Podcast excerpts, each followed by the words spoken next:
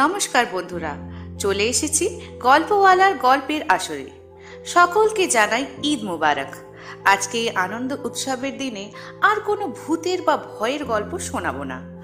বরং আপনাদের সাথে ভাগ করে নেব কিছু খুশির মুহূর্ত। একটু কৌতুক, একটু হাস্যরস, না হলে জীবনটা কেমন ম্যারমেরে লাগে, তাই না? আর হাসির গল্প বলতে যে লেখকের কথা প্রথম মনে পড়ে তিনি হলেন সঞ্জীব চট্টোপাধ্যায়। তার লেখাগুলির মধ্যে দিয়ে আমরা ফিরে যাই আমাদের সেই সোনালি শৈশবে।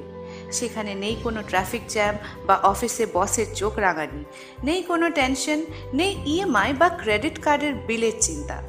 লেখক মামাবাড়ি ছুটি কাটাতে গিয়ে প্রায়শই জড়িয়ে পড়ে বড় মামা আর মেজ মামার নানান কাণ্ড কারখানার মধ্যে। এবার আবার তারা কি গন্ডগোল বাঁধালো?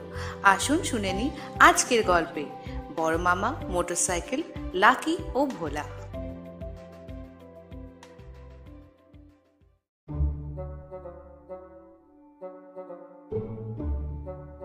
বড় মামা সকাল থেকেই পেয়ারের কুকুর লাকির ওপর ভীষণ রেগে গেছেন। পাশের ঘর থেকে শুনছি আমরা। চা বিস্কুট খেতে খেতে বলছেন বেরিয়ে যাও ইডিয়েট বেরিয়ে যাও আমার ঘর থেকে। তোমার মুখ আমি দেখতে চাই না। জানোয়ার, রাস্কেল, একটা বিস্কুট দেওয়া আমার ডিউটি এই নাও। Get out get out now now don't touch my body আদর নয় আদর নয়। যাও যাও। মন মন। অরে ইডিয়েট মোহন মেজু মামা আর আমি এ ঘরে বসে বসে চা খেতে খেতে গল্প করছিলাম মেজু মামা আমাকে অ্যাবিসিনিয়ার কাফরিদের গল্প বলছিলেন। এমনভাবে বলছিলেন যেন এইমাত্র ঘুরে এলেন। কথা বলতে বলতে মেজু মামার খুব হাত পা নাড়ার অভ্যেস। দুবার কাপ উল্টে যাওয়ার মতন হয়ে গেছিল। গল্পের গভীরে ঢুকে তখন আর কাপ ডিশের খেয়াল থাকে না। বড় মামা যখন পাশের ঘর থেকে মোহন মোহন করে চিৎকার করছেন মেজু মামা তখন বর্ষার ফালায় মানুষের মুন্ডু খেতে নাচছেন। বড় মামার চিৎকারে ভীষণ বিরক্ত হয়েছেন। ওফ গল্প বলার মেজাজটাই নষ্ট হয়ে যাচ্ছে। বলে এসো তো মোহন মারা গেছে।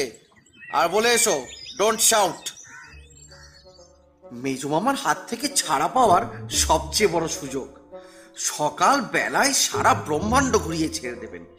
মাঝে মাঝে উটকো প্রশ্ন করে আবার আমার জ্ঞান পরীক্ষা করবেন। না পারলেই মিনিট খানেক ছি ছি শব্দ করে যাবেন। যাও এনসাইক্লোপিডিয়ার ছ নম্বর ভলিউমটা নিয়ে এসো। নিয়ে এসো বারো সাত। প্রত্যেকবার তুলে উঠে উঠে ভারী ভারী বই পড়া ধুলো ছাড়া আর পাতার পর পাতা রিডিং পড়া। গরমের ছুটিতে মামার বাড়ি কি এই জন্য আসা? এসেছি বাগানের আম, জাম, জামরুল, ফলসা খেতে। বড় মামার ঘরের দরজার সামনে অল্পক্ষণ দাঁড়িয়ে থাকতে হলো। ভেতরের দৃশ্যটা দেখার মতন। দরজার পর্দাটা এক পাশে সরানো। জানলার কাছে ছোট টেবিলে দরজার দিকে পিঠ ফিরে বড় মামা বসে আছেন। টকটকে লাল সিল্কের লুঙ্গি, গায়ে ধবধবে সাদা স্যান্ডো গেঞ্জি। পৈতেটা দেখা যাচ্ছে। পৈতের সঙ্গে বাঁধা চাবি কোমরে ঝুলছে। ফর্সা চেহারা চড়া পিঠ, নধর মাংসল দুটো হাত।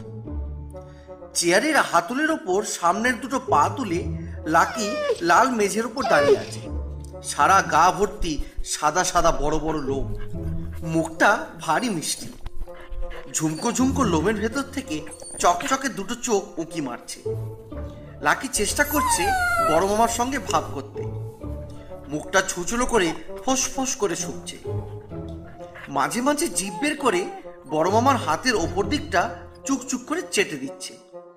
লাকি যত কাছাকাছি সরে আসার চেষ্টা করছে, বড় মামা ততটাই শরীরটাকে ডান দিকে মুচড়ে মুখ ঘুরিয়ে বোঝাতে চাইছেন লাকির সঙ্গে তার কোনো সম্পর্ক নেই। আর ডান দিকে ঘোরানো সেই মুখ থেকে অনবরত চিৎকার করে চলেছেন, মোহন! মোহন! আমি ঘরে ঢুকতেই লাকি নেমে পড়ল। মুখ নিচু করে আমার দিকে এসে ফোঁস করে বার কতক আমাকে শুকে বুকের ওপর দুটো পা তুলে জিভ বের করে হ্যাঁ হ্যাঁ করল কিছুক্ষণ। বড় মামা তখনও মুখ ঘুরিয়ে আছেন। কুকুরের মুখ দেখবেন না। বড় মামা ভেবেছেন মোহন এসেছে।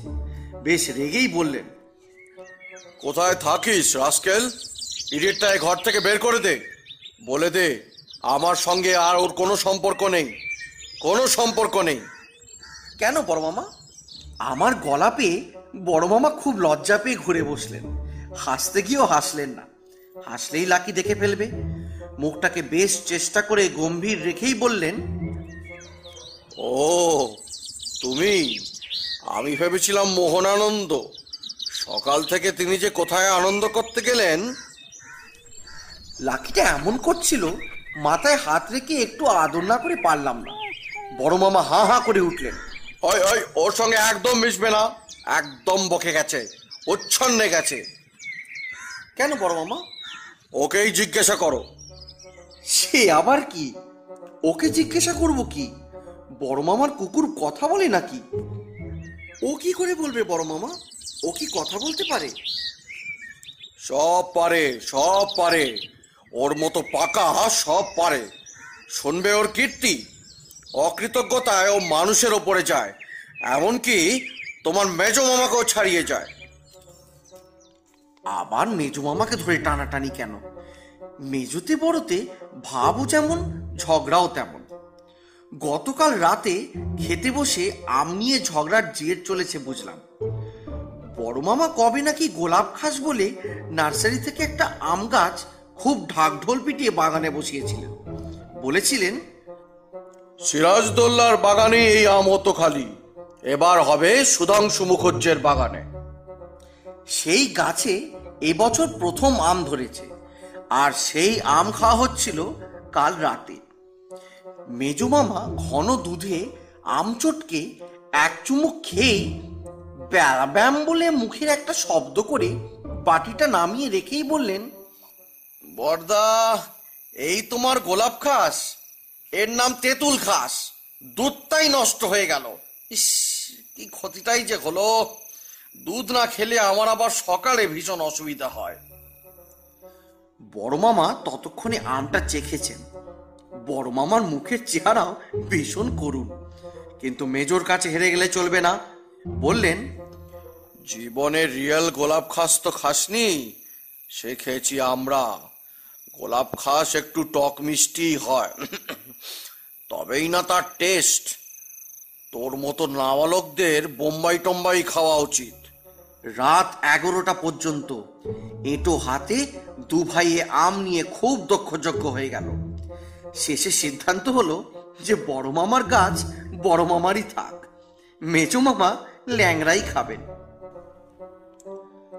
গোলাপ ফুল ভদ্রলোক হয়তো সহ্য করতে পারে। তবে গোলাপ খাস ভদ্রলোকের আম নয়। শিশুরা খেতে পারে কারণ শিশু আর ছাগল একই জাতের জিনিস।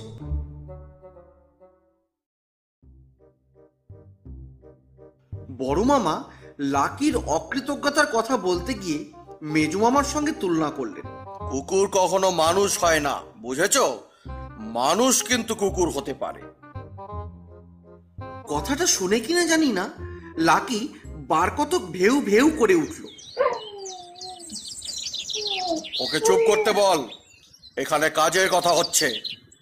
আমাকে বলতে হলো না। বুদ্ধিমান কুকুর নিজেই বুঝতে পেরেছে। সামনের থাবায় মুখ রেখে ফোঁস করে একটা দীর্ঘশ্বাস ফেলল। বড় মামা আর চোখে দেখে আবার শুরু করলেন। মাসে কুড়ি টাকার বিস্কিট সত্তর টাকার মাংস পঞ্চাশ টাকার দুধ তিন কৌটো পাউডার। পঁচিশ টাকার ওষুধ, পনেরো টাকার সাবান, সব সব ভস্যে ঘি ডালা সেই অকৃতজ্ঞ কুকুর আজ আমাকে অপমান করেছে। নিজের ভাই অপমান করলে সহ্য হয়, প্রতিবেশী লাথি মারলে হজম করে নিতে হয়, নিজের কুকুরের কাছে অপমান সহ্য হয় না, আত্মহত্যা করতে ইচ্ছা করে। বড় মামা লাকির দিকে সামান্য ঝুঁকে বেশ জোরে জোরে বলে উঠলেন, বুঝেছিস? আত্মহত্যা আত্মহত্যা করতে ইচ্ছা করে। লাজ নয়। লাজ নাড়া নয়। লাজ নাড়লে আমি আর বলছি না। তোমার লাজের খেলা আমার জ্বালা হয়ে গেছে।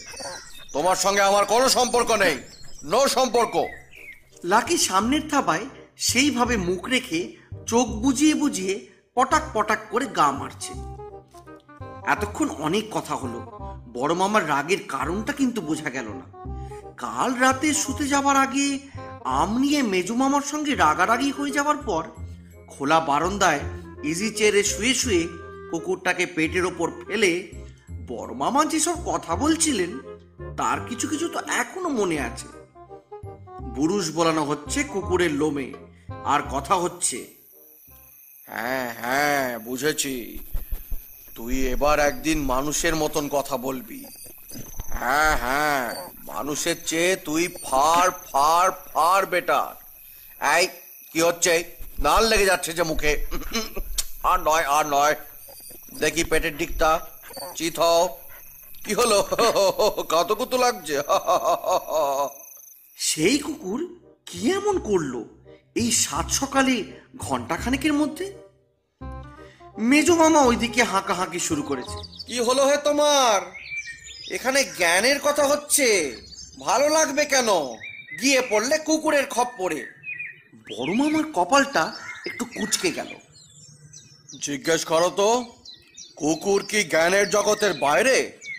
দর্শন শাস্ত্রটাই জ্ঞান প্রাণী তত্ত্বটা জ্ঞান নয় ফেলনা জিনিস। জিজ্ঞেস কর তো পৃথিবীতে কত রকমের কুকুর আছে জানে কিনা? ওর জ্ঞানের দৌড় আমার জানা আছে। পৃথিবীটাই জানা হলো না উনি ঈশ্বর, ভগবান, এইসব নিয়ে ভেবে মরে গেলেন। দরজা দিয়ে মুখ বাড়িয়ে বললাম, এখনই আসছি মেজো মামা। ধ্যাত তোর আঠেরো মাসে বছর। আস্তে আস্তে আমার কলেজ যাওয়ার সময় হয়ে যাবে। ভেবেছিলাম পৃথিবীর একটা পার্ট শেষ করে যাব। মোহন মোহন! সঙ্গে সঙ্গে বড় মামারও মনে পড়ল মোহনের কথা। দুজনে তারস্বরে চিৎকার করতে লাগলেন মোহন মোহন করে। লাকিটা বকুনি টুকুনি খেয়ে বেশ ঘুমিয়েই পড়েছিল। চিৎকারে ধর্মর করে উঠে পড়ে ছোট্ট একটা ডন মেরেই বড় মামার মুখের দিকে তাকিয়ে জোরে জোরে বার কত ভেউ ভেউ করে রাস্তার দিকে জানলায় পা দুটো তুলে দাঁড়াল। আমি এক কদম এগিয়ে ব্যাপারটা দেখে নিলুম, কেন ওই কুকুরটা ওই রকম করছে? সামনের বাড়ির বারান্দায় ঠিক লাকির মতন আরেকটা কুকুর। এ জানলার দিকে তাকিয়ে আছে আর পুটুক পুটুক করে ল্যাজ নাড়ছে। ও কুকুরটা কিন্তু এটার মতন কেউ কেউ করছে না বা পাগলের মতন দৌড়োদৌড়ি করছে না। দেখলেই মনে হয় কুকুরটা একটু দুষ্টু ধরনের। ঠিক আমার বন্ধু অরুণের মতন। পড়ার ঘরে বেশ মন দিয়ে হয়তো পড়তে বসেছি, বাইরের জানলার সামনে এসে দাঁড়াল। মুখে একটা কথা নেই মিচকি মিচকি হাসি, স্থির দৃষ্টি, চোখের পাতা নাচিয়ে যা বলার বলে গেল। বইপত্র মুড়ে উঠে আয়, পড়ার সময় অনেক পাবি, এমন সকাল পাবি কোথায়? অমনি এই লাকির মতনই মনটা আঁকুপাকু করতে লাগল। বাইরের চুপচাপ লাকি ভেতরের বন্দি লাকিকে ডাকছে। আজ সকাল থেকেই তুমি এই করছ। সকালেই তোমাকে আমি ভালো কথায় বুঝিয়েছি। বাইরে যাওয়া চলবে না। বাইরের কুকুরদের সঙ্গে মেশা চলবে না। বাগান আছে? তুমি বাগানে ঘোরো। ছাদ আছে? ছাদে কাঠের বল নিয়ে খেলো। আমি যতক্ষণ আছি আমার সঙ্গে ঘোরো, খেলা করো। কিন্তু মৃত্যুরের বাড়ির ওই নোংরা কুকুর দেখে তোমার মাথা খারাপ করা চলবে না। ওরা আমাদের তিন পুরুষের শত্রু। এই যে মোহন। বড় মামা লাফিয়ে উঠলেন। ফিরে দেখলুম মোহন মেজো মামার ঘরে ঢুকতে যাচ্ছে। ফার্স্ট আমি ডেকেছি, তুই আগে আমার কাছে আসবি। ফার্স্ট সেকেন্ডের কি আছে রে? তুই আগে আমার ওষুধ তৈরি করে দিয়ে যেখানে যেতে হয় যাবি। বাহ হে বাহ খলে ঘষে ঘষে তোমার কবিরাজি ওষুধ তৈরি করে ও পুরো সকালটা কাটিয়ে দিই। এদিকে আমি বসে থাকি, হাঁ করে। কুকুরের জন্য কিমা না আনলে ও দুপুরে খাবে কি? উপোস করে থাকবে কিমা কুকুরের কিমা মেজো মামা এমনভাবে হাসলেন যেন বড় মামা অদ্ভুত উদ্ভট কোনো কথা বলেছেন তারপর বড় মামার চোখের সামনে আঙুল নাচিয়ে নাচিয়ে বললেন জানো না রাস্তায় সব গাড়ির আগে যায় অ্যাম্বুলেন্স আর ফায়ার ব্রিগেড এমার্জেন্সি বুঝেছ এমার্জেন্সি যা মোহন প্রথমে ঘষবি দারু হরিদ্রা তারপর দিবি গোলঞ্চের জল। বড়িটাকে পনেরো মিনিট খলে ঘষবি মধু দিয়ে। তারপর সব এনে হাজির করবি আমার টেবিলে। চল ভাগ্নে। আমি কিছু প্রতিবাদ করার আগেই মেজো মামা আমাকে প্রায় হাতে হাত করা লাগাবার মতন করে নিজের ঘরে নিয়ে এলেন। মূর্খ হতে চাস। জানিস পৃথিবীতে কত কি শেখার আছে? এক জীবনে মানুষ সব পারে না। তাই তো হাঁসের মতন। দুধ আর জল থেকে শুধু জলটা তুলে নিতে চাই। উল্টে গেল হে উল্টে গেল। কথা বলতে বলতে মেজু মামা আলমারি খুলে একটা ভুল ওয়ার্কার বের করলেন। বুঝেছ? যারা মাথার কাজ করে তাদের একটু করে ব্যায়ামও করা উচিত। মেজু মামা জোরে জোরে নিঃশ্বাস নিতে নিতে ভুল ওয়ার্কারে টান দিতে লাগলেন। যত না টানছেন তার চেয়ে জোরে নিঃশ্বাস নিচ্ছেন। একটা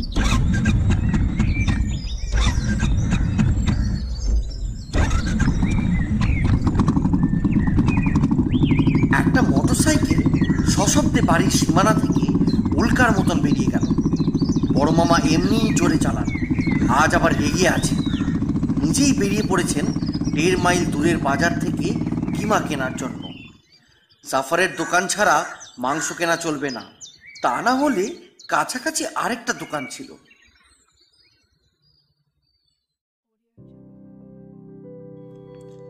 দু মামা, আর এক মাসির কাণ্ড কারখানা চলছে এই বাড়িতে। বড় মামা ডাক্তার, মেজো মামা প্রফেসর, মাসি সকালে স্কুলের টিচার। বাড়িতে গরু আছে, পাখি আছে, কুকুর আছে, বাগান আছে, এক গাদা কাজের লোক আছে। মাঝে মধ্যে বড় মামা, মেজো মামার লড়াই আছে গলায় গলায় ভাব আছে। নেই কেবল মামিমা। বুড়ি দিদিমা ছেলেদের ওপর রাগ করে কাশি বাসি। অনেকক্ষণ হয়ে গেল, বড় মামা ফিরছেন না। স্নানের পর গায়ে পাউডার মাখতে মাখতে মেজমামা বললেন, বাবা বড়বাবু কি আজ ব্যারাকপুর থেকে খিদিরপুর গেলেন নাকি কুকুরের কিমা কিনতে? কুকুর কুকুর করেই ডাক্তারবাবু কাবু হয়ে গেলেন। তুই বল ওষুধ আগে না কুকুর আগে? কি আর বলব? চুপ করে শুনছি। ছবির বইয়ের পাতা উল্টাচ্ছি।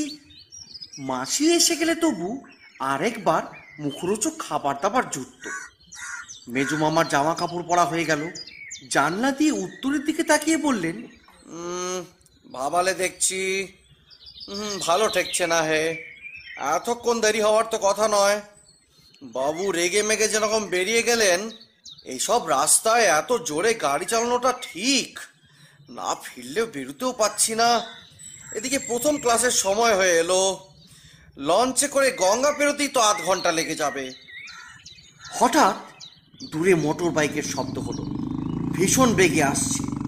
আমরা জানলার কাছে সরে এলো মেজমামা বললেন, মনে হচ্ছে বড়বাবু। হ্যাঁ বড়বাবু। লাল ঝকঝকে মোটর সাইকেল পরনে লাল লুঙ্গি, গায়ে গোলকলা গেরুয়া গেঞ্জি, উল্কার বেগে বড় মামা বাড়ির সামনে দিয়ে পশ্চিমে বেরিয়ে গেলেন। মাথার ঝাঁকড়া চুল হাওয়ায় উঠছে নটরাজের জটার মতন। বড় মামার দশ হাত পেছনে ব্যারাকপুরের বিখ্যাত ভোলা, সেও খেরা খ্যাট খেরা খ্যাট করতে করতে বেরিয়ে গেল। ভোলা হলো ইয়া তাগড়া একটা ষাঁড় বাজার অঞ্চলে ভোলা ভক্তের সংখ্যা কম নয়। মেজমামা বললেন সেরেছে বড়বাবুকে দেখছি গঙ্গার জলে না ফেলে দেয়। একে ভোলা তারপর লাল মোটর বাইক তার উপর লাল লুঙ্গি তার উপরই পিলে ফাটানো শব্দ। কে বাঁচাবে বড়বাবুকে? মেজু মামা চিন্তিত মুখে ঘর থেকে রাস্তার দিকের বারান্দায় বেরিয়ে এলেন। আমি পাশে এসে দাঁড়িয়েছি। বলতে কি, দারুণ মজাই লাগছিল। রেসটা বেশ জমেছে। বড় মামা হারেন কি ভোলা হারেন। রাস্তাটা সামনে গিয়ে গোল একটা প্যাঁচ মেরে আবার ফিরে এসেছে। বেশ জটিল ট্র্যাক। বড় মামা ঘুরে আসছেন। এবার বেগ আরও বেশি। ভোলার স্পিডও যেন বেড়ে গেছে। ভোলা ভীষণ রেগে গেছে। বড় মামাকে হারাতে পারছে না কিছুতে বাড়ির সামনে দিয়ে ঝড়ের বেগে বেরিয়ে যেতে যেতে বড় মামা চিৎকার করে বললেন শান্তি ষাটটাকে কোনো রকমে গ্যারেজ করে দে। মেজু মামা চিন্তিত মুখে বললেন কি করে ষাটটাকে গ্যারেজ করি বলতো? ষাট তো আর গাড়ি নয়। দুজনে নেমে এলাম রাস্তার পাশে। কাজের লোকজন কাজ ফেলে চলে এসেছে। মোহনের নানা প্ল্যান সে একটা লাঠি এনেছে। ষাটটাকে ল্যাং মেরে ফেলে দেবে নাকি? অতই সহজ। নিজে ছিটকে পড়বে নর্দমা। মজা দেখার জন্য আশেপাশের বাড়ির জানলার দরজায় বড় ছোট মুখ। মৃত্যুদের বাড়ির বারান্দায় দাঁড়িয়ে একটি কিশোর হুইসেল বাজাচ্ছে। বড় মামা ওদিককার গোল রাস্তা দিয়ে আবার এদিকে তীর বেগে আসছেন। পেছনে ল্যাজ তুলে ভোলা। এদিকে রাস্তা দিয়ে যাওয়ার সময় বড় মামা বললেন, একটা কিছু কর। তেল ফুরিয়ে আসছে। আর পারছি না। বড় মামা আসতেই মৃত্যুদের বাড়ির ছেলেটা ফুরুর ফুরুর করে বিশেল বাজালো। সমস্ত জমায়েত লোক পাশে দাঁড়িয়ে হো হো করে হেসে উঠল।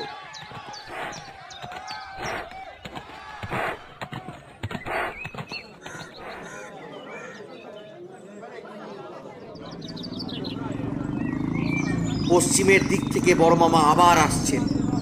বড় মামা বেশ ক্লান্ত, বিব্রত। বড় মামা বেরিয়ে গেলেন। সঙ্গে সঙ্গে বাড়ির ভেতর থেকে আমাদের পাশ দিয়ে তীর বেগে সাদা মতো কি একটা রাস্তার উপর ছিটকে পড়ল। বড় মামার কুকুর লাকি, ভয়ে আমরা চোখ বুঝে ফেলেছি। দু গজ দূরে বিশাল ভোলা লাফাতে লাফাতে আসছে। লাকি এক লাফে ভোলা মুখের উপর লাফিয়ে উঠল। ভোলার চোখ চাপা পড়ে গেছে। লাকি নাক কামড়ে ধরেছে। ভোলা এক ঝটকা মেরে লাকিকে ফেলতে ফেলতেই বড় মামা ঘুরে এসেছেন। মোহন লাঠি বাগিয়ে তেড়ে গিয়েছে। এইবার উল্টো রেস। ভোলা ছুটছে আগে, বড় মামা তাড়া করে পেছনে।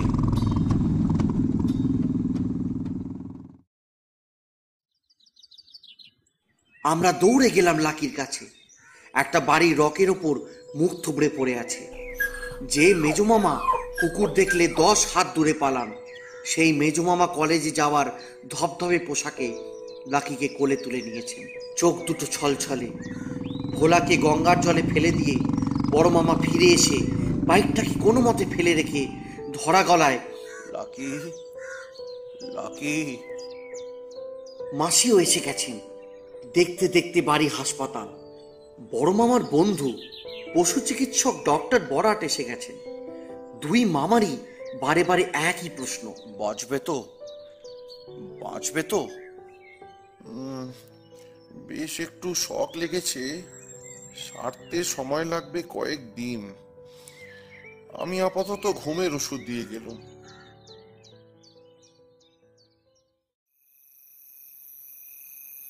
সন্ধেবেলা লাকি বড় মামার নরম বিছানার খাটে পাখার তলায় ঘুমোচ্ছে। মাসি চিড়ে ভাজছেন মেজমামা ইজি চেয়ারে বসে বিশাল একটা মোটা বইয়ের পাতা উল্টাচ্ছেন। মনটা খুব বিষণ্ণ। মাঝে মাঝে পিট পিট করে লাকির দিকে তাকাচ্ছেন।